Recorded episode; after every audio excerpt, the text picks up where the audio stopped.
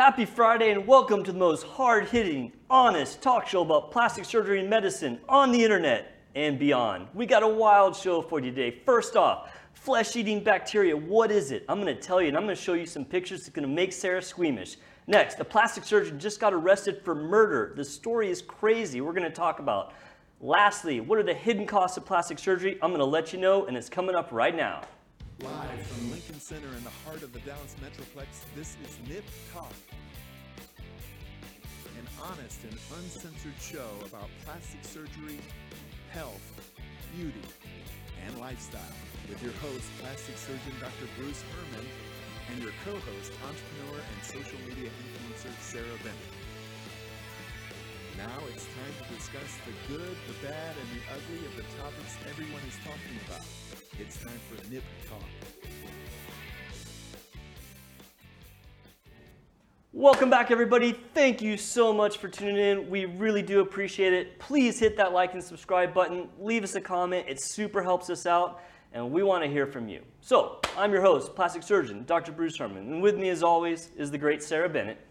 Hello. Hi, Sarah. and in the box is the man, the legend, Travis. We missed you last week. What's up, dude? What's going on? How are you? I'm good, man. It's good to see you. I heard All you were real busy last week. Just a, a tad, just yeah, a tad. man. Well, you're in demand because obviously you're good at what you do. Nah, man. I, no, not not in demand. Just uh, just just just busy, I guess. Yeah, they're working you a lot up here. Man. It's, just it's a good busy. studio up here. So awesome. Yeah, I've been busy too. In fact, man, I tell you, I like never get stressed, but I'm actually been like a little stressed this week. I mean, just have so much going on. You guys know I'm I'm trying to.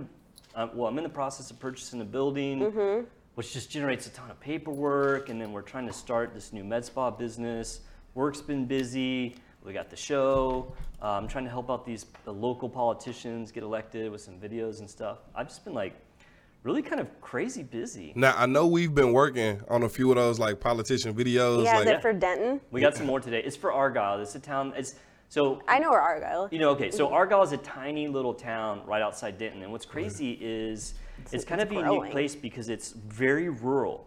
Like all the property, like we have a small property and we have three acres, Mm-hmm. and so there's these big open spaces, and all these developers want to buy them up and make them into these like you know cookie cutter neighborhoods.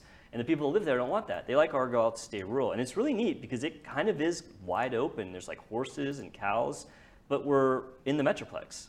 Like it's a it's crazy. But what happens is, you know, developers want to develop this land, which is which is zoned rural. So they have to kind of take over the town council and planning and zoning committee to do that. So my wife has been on town council for a while. She was mayor for a short time. Um, she's kind of retiring, and so there's elections coming up to replace her spot and one other. So trying to get those guys get elected. So yeah, I'm actually, Travis, as you said, we're doing some more videos later. After the Yeah, show. absolutely. That's fun. I hope they don't. I hope that doesn't happen to my town that I live in. It's happening going north. I mean, I already know. Aubrey? Uh, yeah, Aubrey's getting engulfed. Is that where you're at? Yeah, it's Yeah. getting engulfed in. Yeah, I mean, those little towns, you know, need to be aware because developers will actually put candidates on town councils and planning and zoning that will do what they want to do, it, totally against what the people want. I mean, Yeah. it's it's malicious, man. Like, it's I could have a whole talk show about it just because I've been so involved in it. But yeah, anyway, so hopefully our guys will win. Um, we haven't lost an election since I've been involved with it. So, and I'm not saying that's because of me. I do the social media, so I do help out a lot, and I like write speeches and like you know help them make little commercials and stuff. But Hopefully, use ChatGPT to help you.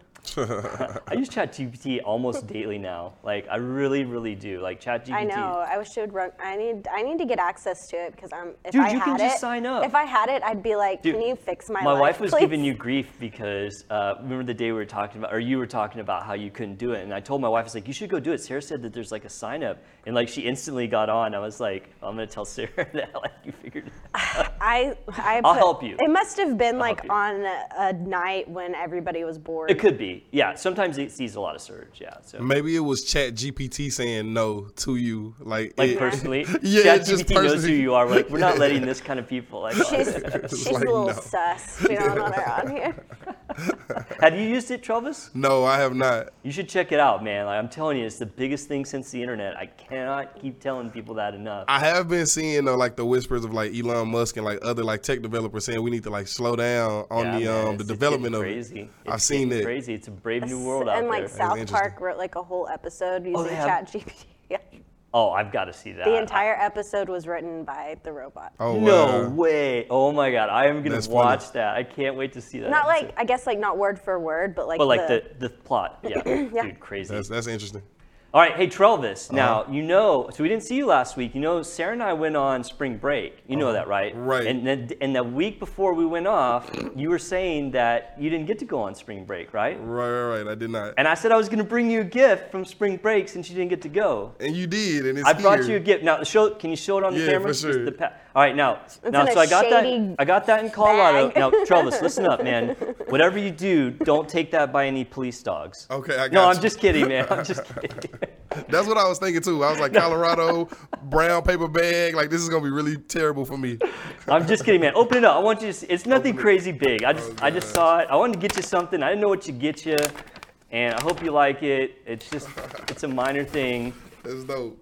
It's a beanie, right? Yeah, it's dope. It's from like Red that. Rocks. It's got like the, you know that that famous, uh, the famous music venue, Red Rock. It's a Red Rocks beanie. I, I hope. you, like do you wear beanies? I don't- do. I oh, do. you do? Okay, And cool. blue is one of my favorite colors. Dude, awesome, man. Well, I hope you like it. I, I'm sorry you didn't get to go anywhere for spring break, but I was thinking about you, and I, I do appreciate you. You man. know what? The beanie makes up for it all, Doctor. I know that's not true, but but thank well, you. I didn't get anything for you from Disney because No, well, I knew you were gonna be busy, so it's from me and so Sarah. Absolutely. It's me. It's from me and Sarah. Absolutely. No, I genuinely appreciate this. Thank you No, so it's much. all good, bro. Thank you. I spent Hey, all my money Sarah- on Avery. And oh, Sarah, Sarah, you are gift enough. I appreciate you. Oh. you don't have to give me oh a my gift. gosh. Thank yeah. it's getting deep in here. I'm picking my feet up.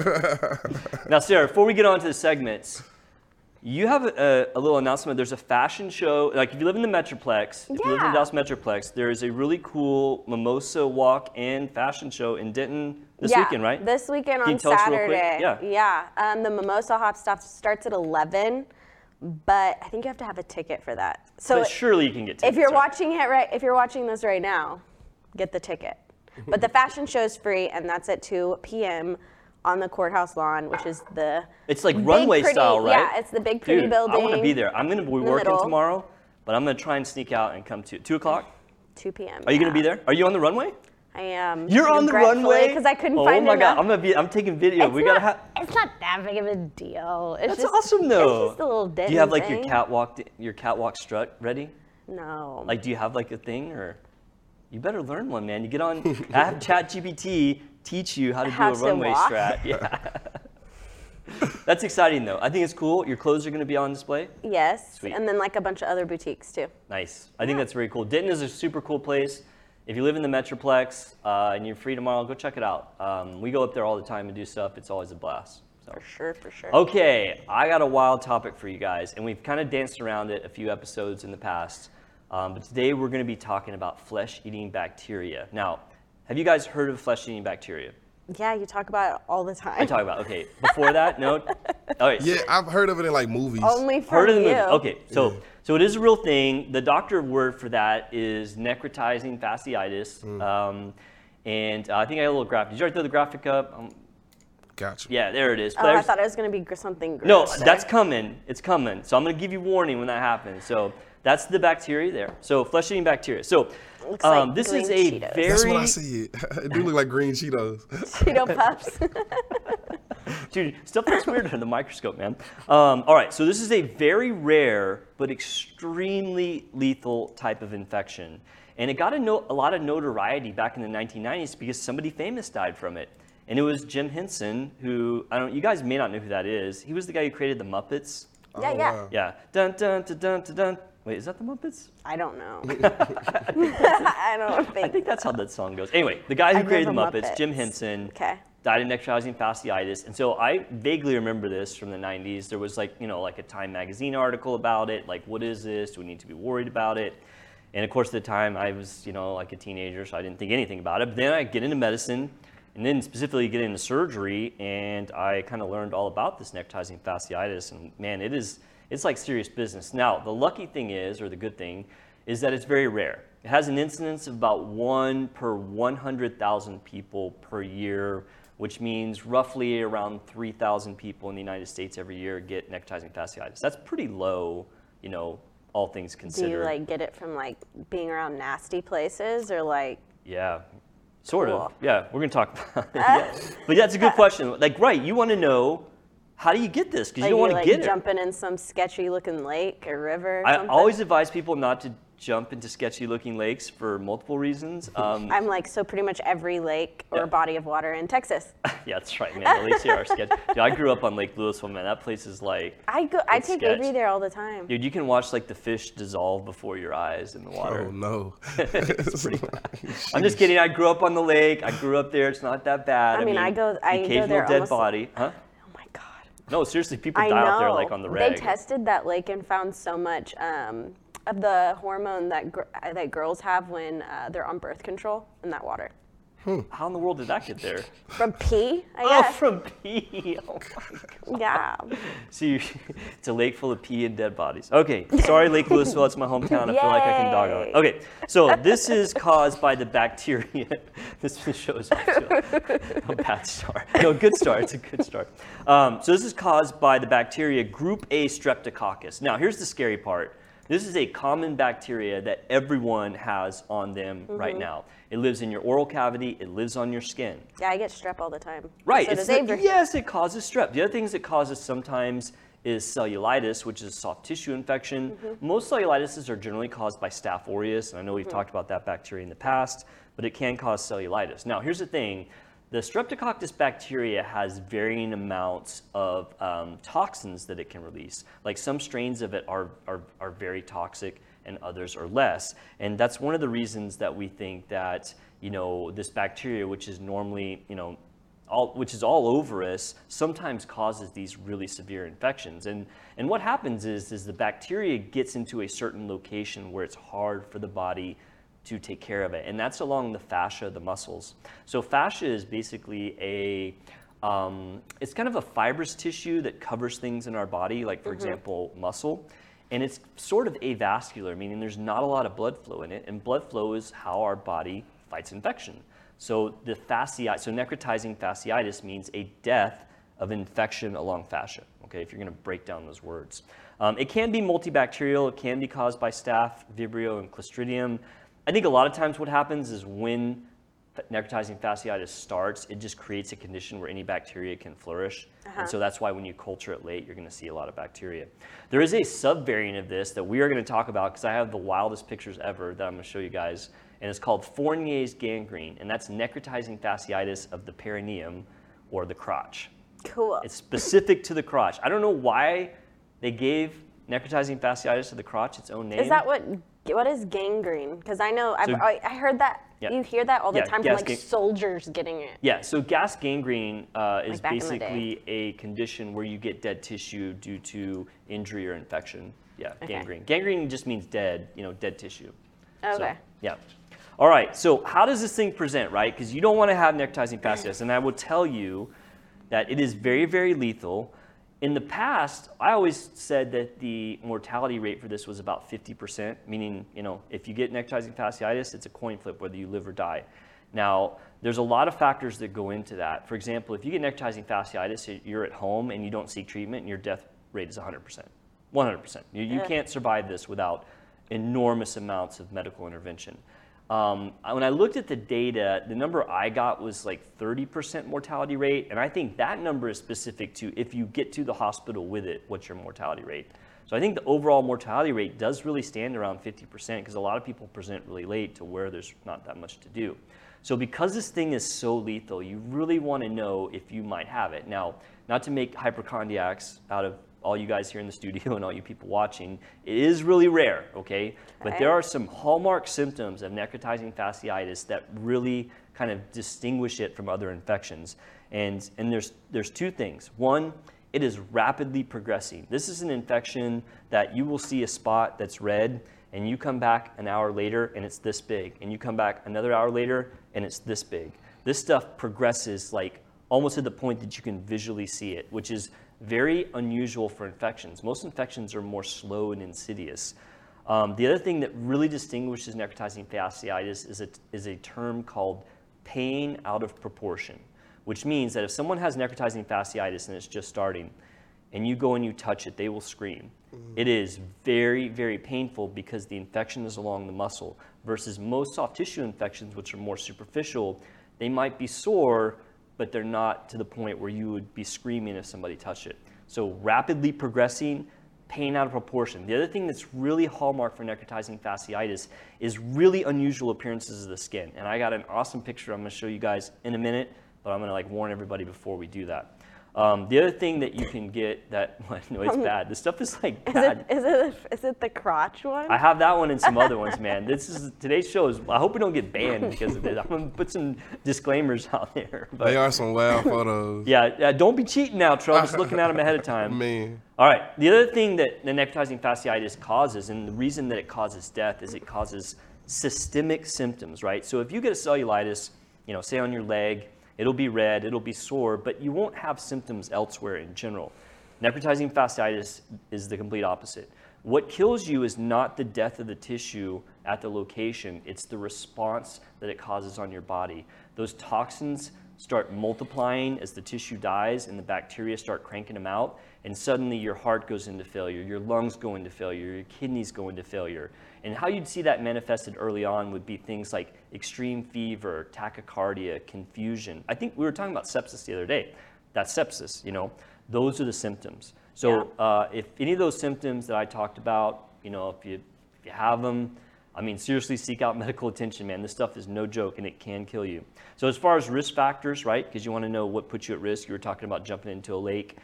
I mean, realistically, that's not a risk factor for necrotizing fasciitis. Like, a risk factor would be a break in your skin. Now, Okay. but that thing is, that happens all the time.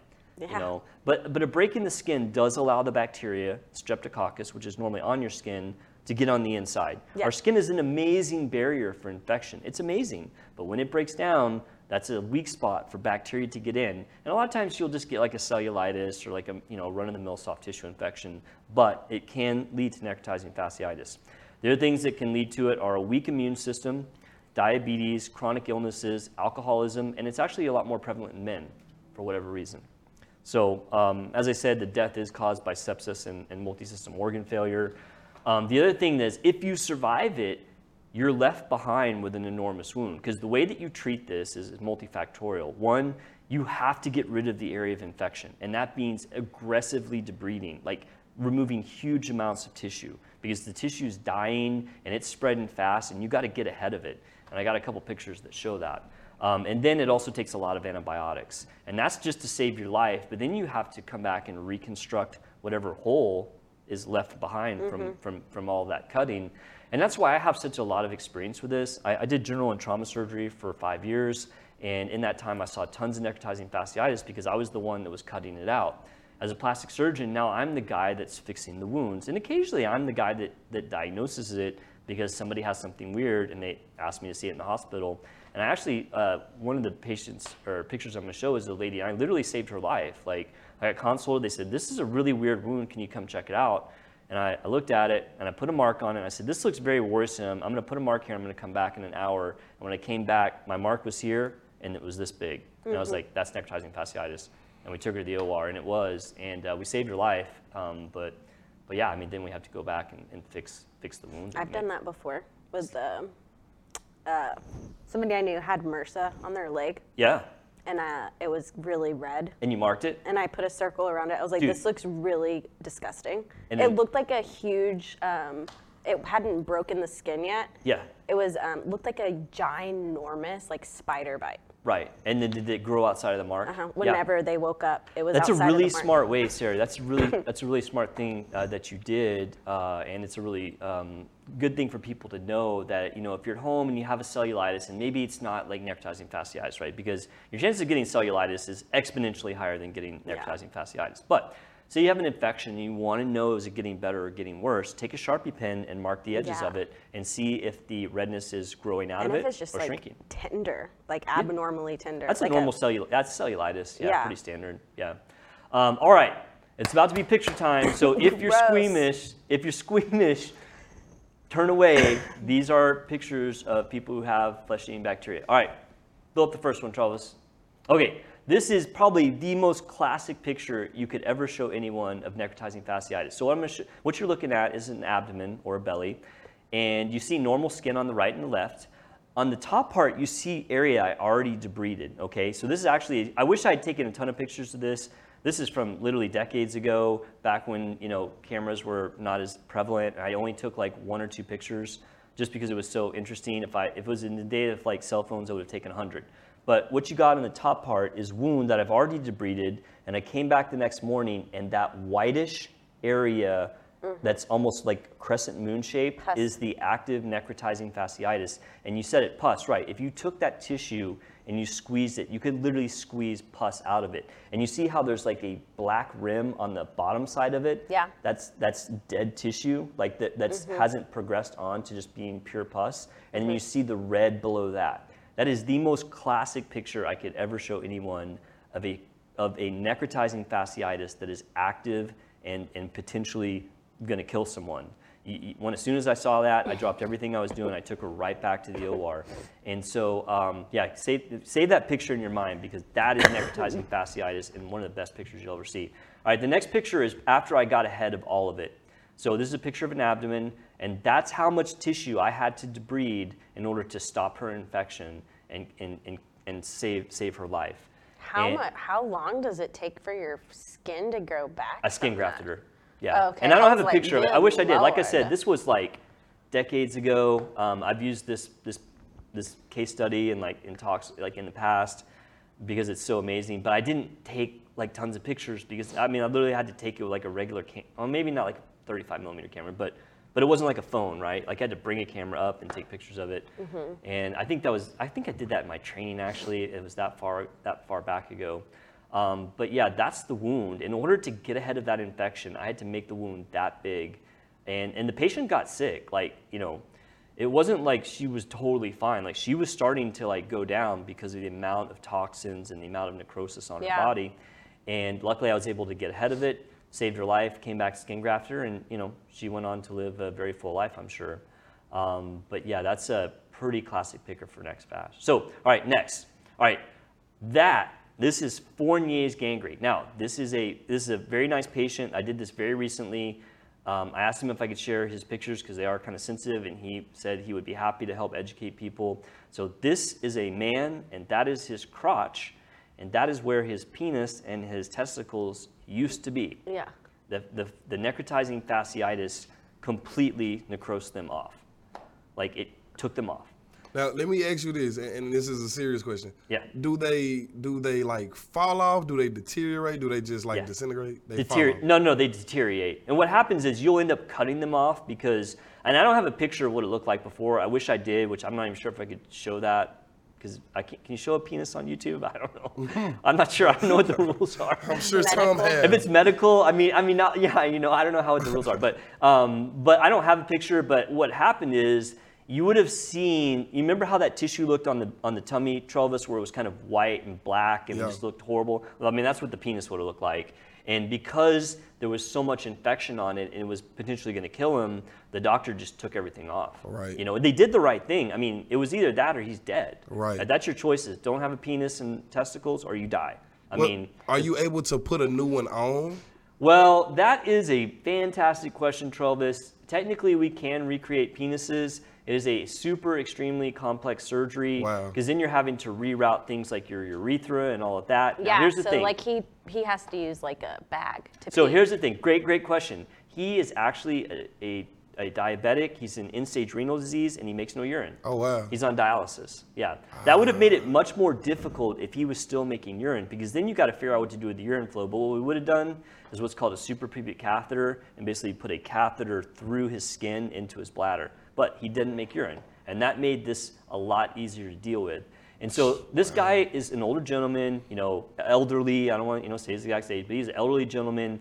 And he had no interest in trying to reconstruct a penis. Sure. Like this guy is, you know, a great guy, but you know, a little later in his life, he's got a lot of medical issues. He just wanted to have this wound dealt with, and so this showed up to you know the place where I do all my wound clinics, Horizon Medical Center. We see the hardest of the hard wounds, and no one had a plan for what to do. So I was like, okay, I got this. I can take care of this. So my plan was to breathe this wound up, get it clean, get it to start contracting down, and close it. All right. So show the next picture. So this is a couple weeks later. So you can see even without any medical training, I would assume that you guys would say this picture looks better than the last Yeah. picture. Absolutely. Like it doesn't have all the dead tissue. You're starting to see red, which is generally very favorable because that shows very healthy vascularized tissue. Mm-hmm. There's still a couple specks that we were working on, and I was I was debriding this, or meaning you know cleaning off dead tissue like regularly to get this to that point. All right, let's go to the next one. All right, man, this thing's really starting to shrink down. At this point, we're using a vacuum dressing, which is a, uh, a, a newer type of dressing in the past 20 years, which is very effective at creating new tissue growth and closing down wounds. And you see it's working really, really well. Like the wound looks healthy, the wound is shrinking. Uh, let's go to the next one, Travis. Oh, that's it. I closed it. There we go. So I closed him up. Now, this is a man, not a woman. I know it might, you know, all right, censors on social media. This is not a naked woman's crotch. This is a man Right. who has had reconstructive surgery to close a very massive wound, and it, you know, it's all closed up. I mean, yeah, granted, he doesn't have a penis or testicles anymore, but I mean, at his age, that was not his main concern. He just wanted to kind of live out the rest of his life Yeah. and survive, and we took care of the problem. Now, one question I have: when you You have when you have the wound, um, how it was, like you know, in the progressive stages that it Yeah. was, you can't put pants on. What do you do? Like, do you have to cover it? Are you able to put? This guy was in a facility. He was in a long-term facility where I work for for about two months to get get that all fixed up. Ah, okay. Yeah. So he stayed there and he stayed there. Just wore a gown or something. Yeah, he wears a gown. Yeah, it's like a hospital gown. Yeah, Yeah, for sure. Yeah, because uh, that wound would be a little complex to send him out. Like uh, he had a lot of issues. Like sadly, this guy was not even from Texas. He was from another state. He was in here for some family event, and he got necrotizing fasciitis just randomly. Ended up, you know, in an ER, and then you know, three months go by before he's even able to That go back so home. That is so scary. That is. Crazy stuff, right? Now That he does have risk factors. He's male. Okay. He's diabetic. And he's old. Mm-hmm. He has chronic illnesses, Mhm. right? So he is a big time setup for Fournier's gangrene or necrotizing fasciitis. Now, that doesn't mean that every person with those problems gets that, right? Because there's only about 3,000 cases a year in the United States. Um, yeah, I was. I'm just more interested in like things. Tell me.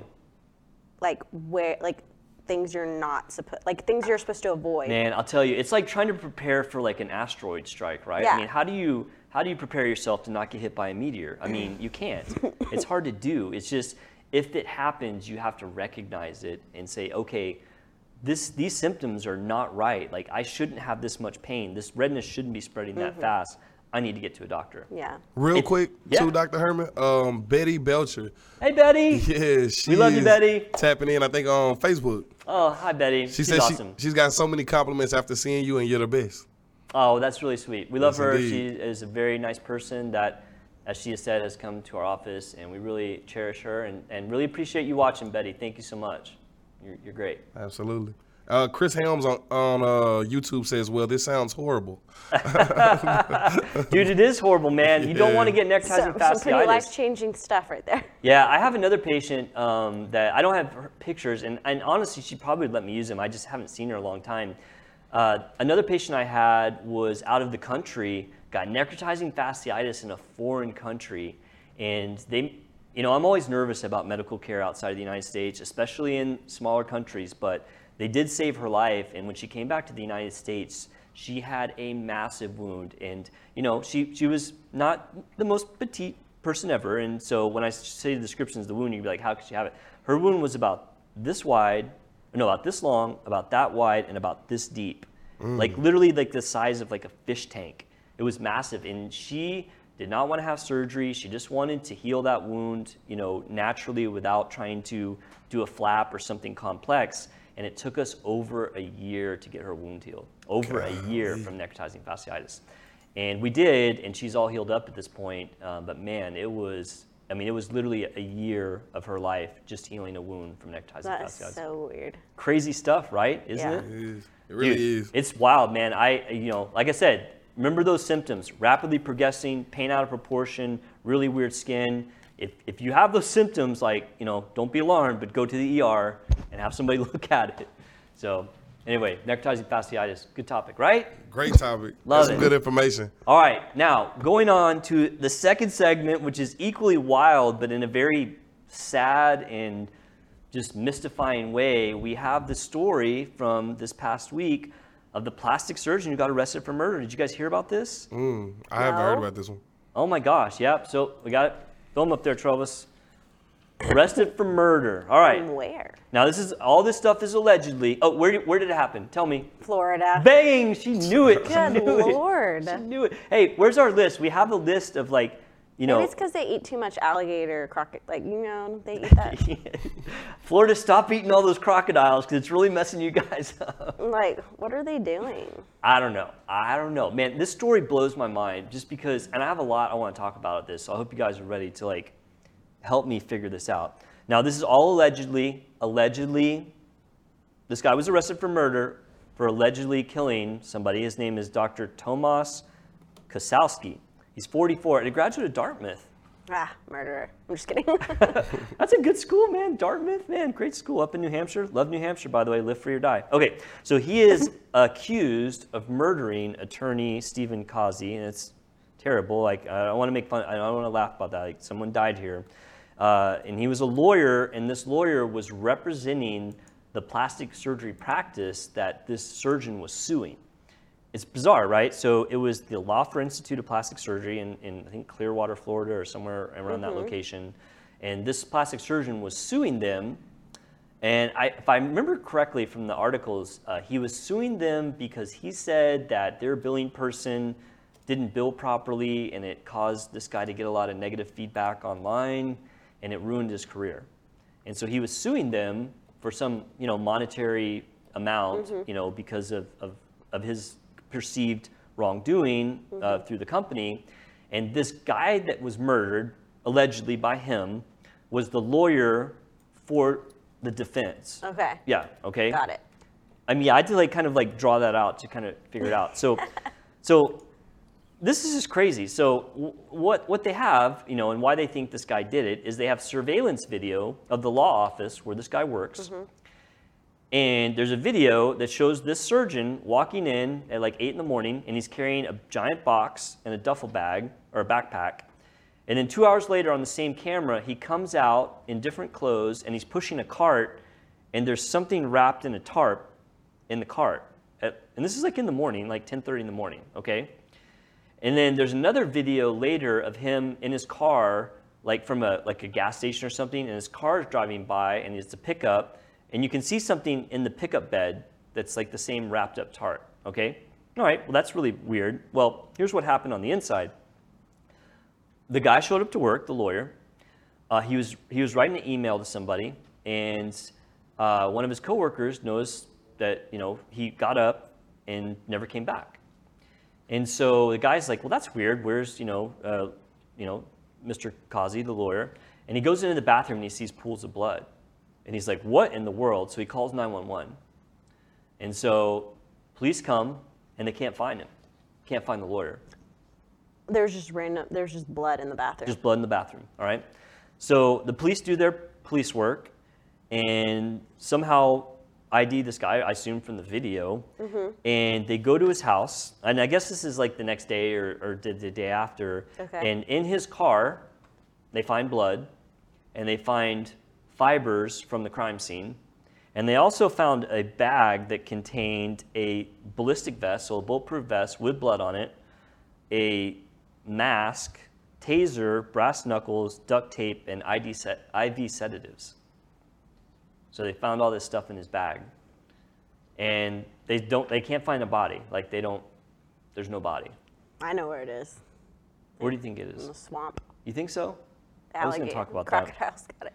So they arrested this guy, and you know it. I mean, based on the evidence as reported by the news, it is a little worrisome that this plastic surgeon killed this guy. Yeah, that's really that's I mean, I don't know what to say. I, I, I want to talk about this because um, I'm not sure what what we can learn from this, but I, I, I, I it just it just blows my mind that I, this guy had to be mentally unstable, right? I mean, obviously, if you're going to yeah. kill Do somebody, cer- do people that like um like with your like you do have a, t- a type of power, really? Like you know like in like a terms knowledge power, you think, or of what? that and like res- like you like if some when you say you're a doctor, people immediately look to you as like a leader in some ways. Yeah, So it's like, I feel like people should have like some type of mental like, Evaluation? Yes. like if you like Sarah thinks all doctors need a mental evaluation, and I agree with her. like No, I feel kidding, like but- like yeah, I'm not like not like oh you're depressed so you can't be a doctor. Like no, you're a danger to society. right. Because remember Dr. a- Death, and you know the guy that was spiking the IV bags with you know the paralytic. 'Cause- yeah, because y'all have Crazy to face stuff. a lot of moral Yeah. difficulties a lot of the times, and y'all are in charge of people's lives. So it's You know, like here's the part I don't understand, right? it's crazy that somebody would do that. I get that this guy is suing this company because he thinks he got wrong. like for like a slander kind of thing. Like, or, or like a mismanagement that causes him to like you know have issues with his career. I mean, I get that, right? You're upset about that, but I mean, Uh, But how would killing the lawyer make how his career right, any better? How does that make it any better? Like, it doesn't fix that problem. Like, he's just the lawyer. Like, if if he dies, Yeah. they're gonna replace him with another lawyer. It doesn't. Yeah. It doesn't stop this from happening. So like, I don't know if maybe this was like malicious thing. Like he, maybe the lawyer really made him angry, and he's like, okay, well, Had to be more personal than we think. Right, it has to be more personal than from business. But then that's just weird too. I mean, Isn't that it- usually how murder is? It I mean, seems superficial at the beginning, like it's for this, but it's usually here's the thing that I personal. have that, and, and this might be the wrong way to think about things, but to me, this guy's a plastic surgeon, right? He could pack up his crap, leave Florida, go to a different state, and get a job being a plastic surgeon and and live like a, an amazing life. Like, why would you do all this? It doesn't make sense. Yeah. I just don't understand it. I mean, I get it. Like, if you're desperate, like, say you have no other options and you have to win this lawsuit, Yeah, did or this you're guy gonna have a family or anything? the plastic surgeon. Mm-hmm. You know, that's a great question. It didn't mention anything about a family. Uh, Maybe his ego. you think it was his ego? Oh yeah, his family is his ego. I mean, that's a good. That's a great point, Charles. I mean, maybe it was an ego thing Yeah. that you know. I mean, surgeons historically are very you know egocentric Are and they? Narcissistic. Oh, absolutely. I mean, without question. And so, you know, um, no, it's not. I mean, it's not a joke. Like, I mean, No, I know. I mean, and, and honestly, you have to, to a certain degree, have that Type A personality. Yeah. If you're going to be a surgeon, because literally, Well, his like historically, most most um, careers that like have like that type of um, power aspect to it, police officers, right? um, anybody that wears like a uniform, you know, like that type of that when they're given a lot of power, they have that type of mindset. Yeah, I get what you're saying. Like it, it, it kind of like follows the job almost. Like you almost get corrupted by the job in a way. So in, Yeah. in some in some Yeah. cases, not all of You know, course, because you can't put a jacket on everybody. But in some cases, you But can. you, yeah, And I will you're, say- a, you're a surgeon, but you yeah, know, I'm sure I will you say this about surgeons: like when you're is. when you're in an OR setting and when you're running a team, and like my life is not this anymore. But like when you're like say a general surgeon or a trauma surgeon, Hmm. like your decisions are life or death, and like Yeah. people look to you to make decisions. And when you Yeah, say a- jump, a leader, they yeah. need to say how high because like whether or not they do their job could be the difference in life or death. I mean, it's sort of like like a general in the military or something, right? Yeah. And so I, I wonder if for some surgeons when they get out into the like the non-medical, you know, parts of their life, that if people don't respond to that, like they, they take it personally, you know, because they're used to people just being, okay, I'll do whatever you want. And and and not, that's not that's not reality. Yeah. Right. And so maybe that affects them. And, and you're right, it could be like a more kind of psychological thing. Yeah, and obviously not all people that have jobs as leaders. Right, or, like or psychopaths. No, Yeah. I get it, but but I'm just you know we're just talking it through. It's like how does this happen? Why did this happen? It doesn't make sense. You know, as I said, this guy's a plastic surgeon. He could have gone to another state and you know got a job making good money. Yeah, he could have just you know not murdered somebody. He could have just not murdered someone, right? And so, but and then the other thing too is how does this guy think he's not going to get caught? I mean, Right. you know, I always wonder. and he did it like in some like in a office In where the there's middle of like the a day. secretary. right, and I mean, I just don't get it because you know. That's weird. I always wondered, you know, and this is a very kind of dark thing to think. It's like, you know, would like a surgeon or say a doctor make a good, you know, serial killer? You ever watch Dexter? I I've heard about it, but I haven't watched So it. So Dexter was a, it was a, It was on like HBO, right? uh, Showtime, but yes, it was a show about a blood splatter analyst who was a serial killer. Now, in the show, he would only kill bad people to make it, you know, more palatable. Mm-hmm. But you know, I, I always wondered to a certain degree, would like a doctor or surgeon be a good serial killer? I mean, they do know a lot. Um, they're very method, especially surgeons are extremely methodical. I mean, everything I do is planned out steps in advance because that's just how I think as a surgeon. Yeah. And so, would that make you know someone good at getting away with murder? I mean, it's a very interesting question. This guy, obviously not. I mean, I mean, he did it in broad daylight. And he left a pool He of left a pool of blood. Public like, bathroom. I mean, they're obviously going to track back to him. Yeah. Because you know, if someone gets killed, it's like, okay, who benefits from this person getting killed? His name's going to be on the top five. I mean, I don't. This. I don't understand any of it. Sketch. It's Probably just a moment of reaction, didn't think it through, and just Well, you would say that, Trovis, but he had a whole box of like, I'm gonna kill somebody stuff. I mean, he had to go buy that. s- He had to go Yeah, buy those too. things, right? I mean, this was like I wonder. I wonder how long his "I'm gonna kill somebody" box was like sitting in his closet before he was like, "It's time." it's time. I don't know, man. God. Like, uh, there's just so much to unpack here, and it's really sad. I feel bad for the lawyer and his family. I mean, obviously, it's a terrible tragedy, and um, yeah, I just don't know what to say about it. I, I you know, I I'm just chalked it up to people are messed up. You know. Yeah, I want to learn more about who this guy is. I'll, well, I'll keep I'll keep tabs on the story and see if anything else pops up Yeah, about it. didn't Like it, to me, that. it doesn't make a lot of sense, and and I'm not saying that to say that this guy is innocent or you know I'm not saying he's innocent or guilty. I'm just reporting what allegedly happened. Uh, but I mean, it looks pretty bad, and I you know I don't hopefully some it. kind of justice gets served for the family. Well, it's Florida, man. I mean, they serve justice up pretty quick down I'm there. It's like Texas, so I I'm mean, sure. they're gonna. They're, I'm sure they'll figure it out. But Sheesh. so yeah, thoughts for the family. That's terrible. that is. All right, that was kind of a depressing story, man. I'm even more depressed than when I was like preparing for it. Well, a lot of. we didn't like unpack anything. I'm I'm not, like a lot of depressing things happened since the last time we had our show. I think. Facts. Yeah. Sometimes you got to get a little real. You know what I'm saying? I like know, that- true, right? It, The- it's, it's cool with the the oh, right, and fluff. the shooting thing. Yeah. Yeah, for That's those you gotta get real. babies. I know, man, dude. little That's just a whole nother thing. This. I was at this uh, like when I was dropping Avery off at school, I was like, it's just like what, it's just like Mm-hmm. we trust society so much. Dude, you could have a whole show about like how to fix like all the problems, and I'm not sure you could even It almost scratch makes me just surface. like want to get Avery and just sell everything and like just move, school. just move somewhere like in the middle of the world. Dude, of let me tell you though, at the school, um, at least in, in the Argyle, man, they they have uh, they have armed officers at all times. Yeah, there's a police campus. officer at Avery's elementary school, but it's like the way that that that lady got into that private school, she just got a, a, a her, man. weapon and just I think part of the shot through issue the is door. that that was like a very small Doesn't- kind of like yeah. private church school, and so you they know, didn't they didn't have public police officers. That's why they had I know, to pay like them. at the schools, they're like serious at the in the town that I'm at about security. Like you know, you Well, can't yeah. just go up to the school, and you can't you can only go in one way. Yeah. And there's like an armed person like at that. I don't know if all the schools ever have that. Yeah, I think I- they need it. I was reading an article that said that it would only cost like four billion dollars to put like a SWAT person at every school every day in America for the entire year. I was like, dude, why don't they do that? I don't get it.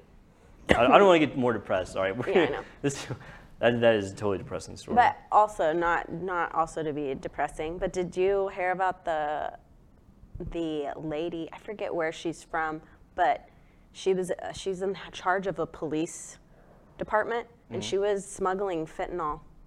No, I'm gonna have to look into that. Send me a link. El- o- We've talked about an fentanyl before. old white lady smuggling fentanyl. uh, What? for- Oh and she my was in God. charge of a police station.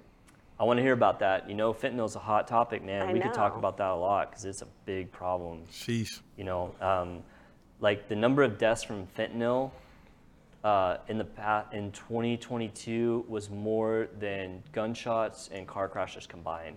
Just fentanyl deaths. Is it? And it's but it's because people are buying drugs with it, just like all laced sorts with of it, reason. All I mean, yes. or they're and just like everything. fentanyl in my face. Oh. Yeah, everything. Well, we're gonna retouch on that one. Okay, my last topic is not quite as depressing as the first two. Let's hear it. All right. Now this comes from, you know, sometimes I go with segments based on what do people ask me in the office, you know, or what do people ask me on social media. And this came from a question on social media, and I wish I could remember who sent me this. Uh, it wasn't just the other day; it was a little bit while back, and it was talking about the costs of plastic surgery. And of course, you might think, oh, well, that's simple; it just you know costs X dollars. But it's kind of multifactorial, and so when people are considering having plastic surgery, I think it's important that they're aware of all of these potential costs. And so I break costs down into known and unknown, okay? And so just kind of going over them. So what are the known costs if you want to have plastic surgery? Well, first off would be the surgeon fee. I, to me, that's usually the biggest fee, right? Because their surgeon is going to get a fee for doing your surgery, and that does tend to be the highest part of it. So that's something that you know you will find out when you go talk to your surgeon. My fee is X amount. Okay, pretty straightforward. Okay, what else? Well, there's the facility fee, right? You gotta you gotta have your surgery somewhere, and sometimes that's a surgery center. Sometimes it's a uh, office OR and there's going to be a fee for that. So you're going to want to know what that is. Then anesthesia. Generally, there's an anesthesiologist involved. That person's going to get a fee, right? And so, you know, for example, anesthesia fee might be 500 bucks, something like that. Just depends on the length of the case. Facility fee might be a thousand bucks. You know, surgeon fees is going to be a big one that usually runs in the thousands of dollars. Mm-hmm. Next is going to be any implants or devices. So breast implants. Breast implants cost money. So if you're getting breast augmentation, you've got to factor in how much the implants cost. So those four things, along with ancillary stuff such as bras, binders, and whatnot, generally make up the very obvious costs of having surgery. And if you're going to go have a consult, your doctor should break down that stuff with you very clearly so that you see this is what I'm being charged and that's why I'm being charged this amount. Okay, but what else is there, right? Because mm-hmm. there can be stuff after that. So you have to think of how much time off work am I going to need, right? I mean, yeah. if you're not working, you're not making money. And if you have surgery, generally you got to take time off work. Or you might have restrictions for how much activity you can do, which would also affect whether or not you can work. So you need to talk with your doctor and say, how much time am I going to be off work? And what are my restrictions that might affect my job? Because mm-hmm. that is going to indirectly cost you money, right? Next are any medications, right? If you're gonna have surgery, you're gonna need things like pain medication. If you're getting implants, you're probably gonna need antibiotics. You yeah. might need nausea medications, and sometimes your insurance will pay that. And most of the time they will, even if you're having a cosmetic surgery. But there are fees for that, and it, and it all starts to add up. So uh, those would be the known costs that you would have to consider if you were having plastic surgery. Yeah. But here's the kicker and this is why I think that it's not a great idea for people to have plastic surgery if they have to scrape like every last you know dime together to do it. It's the unknown cost because those can actually be as much as the known cost if something goes wrong. Yeah. So for example, say you have a surgery and you have a complication and you have to have another surgery. Are you going to be financially okay if that happens because the cost of that surgery may or may not be covered by your insurance. Yeah.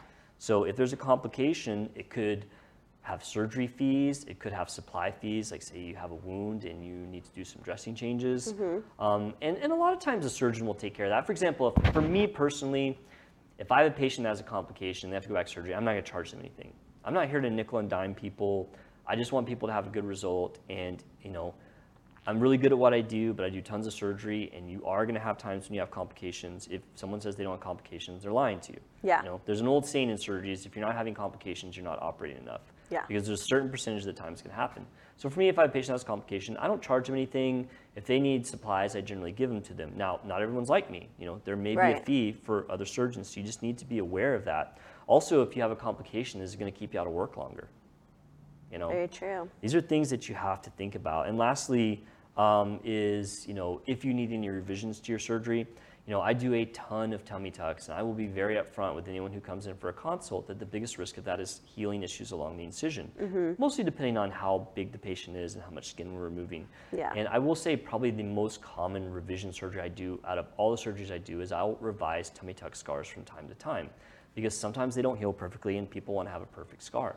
Yeah. Well, I don't charge people for revisions, but there is a fee for the surgery time to do that. Yeah. So, um, you know, if you are thinking about plastic surgery, it's very important that you feel comfortable with the financial burden that that brings along.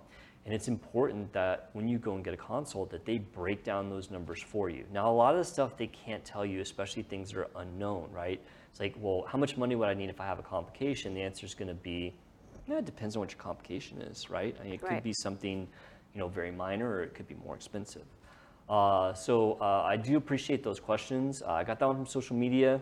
Um, I'll have to look and see who sent it to me. I, I forgot. Um, I, I, always like to give people a shout out, and Shame. A shame. Yeah, I know. But but those are things that are important. And you know, if you are thinking about having plastic surgery, or if you know a friend of yours, you might send them this little video clip just so they can be educated. Because I think having a good experience in plastic surgery is all about education. Yeah. Knowing the procedure, you know, knowing what you're going to have to do, knowing the instructions, the risks, and also knowing, you know, financially what you might have to be responsible for. Yeah. So- Patient doctor relationship. Communication. It is. In fact, The key to I know I've said this before, one of the biggest drivers for malpractice cases in the United States, if you go down to a root cause, is poor communication between the patient and the doctor. Yeah. It's well established. So Yep. You've, and you've said that before on here many times. I have good. Yeah. At least I'm consistent, right? Very. All right. So next week, no, we're not having more depressing topics, man. Gosh. I'm gonna ta- I'm gonna have to take like a, what's the Prozac? I'm gonna have to take a Prozac after this episode. Well, ask, we can ask Chat GPT to. I know. Ask Chat GPT to cheer me up on the way home. Mm-hmm, yeah. I want you to get an account in Chat GPT. Make him do That's an your homework. episode for us. Happy. You know, I make a happy episode about plastic surgery. I don't know what it would say. It'd probably say something along the lines of talk about how plastic surgery improves lives. Yeah. That's happy. Mm-hmm. And and tell a story about that. Yeah. Yeah. We'll have to think about that. All right, you guys, thank you so much for watching. If you enjoyed the episode, please like and subscribe, share it with your friends, leave us a comment. We want to hear from you. We'll see you next week.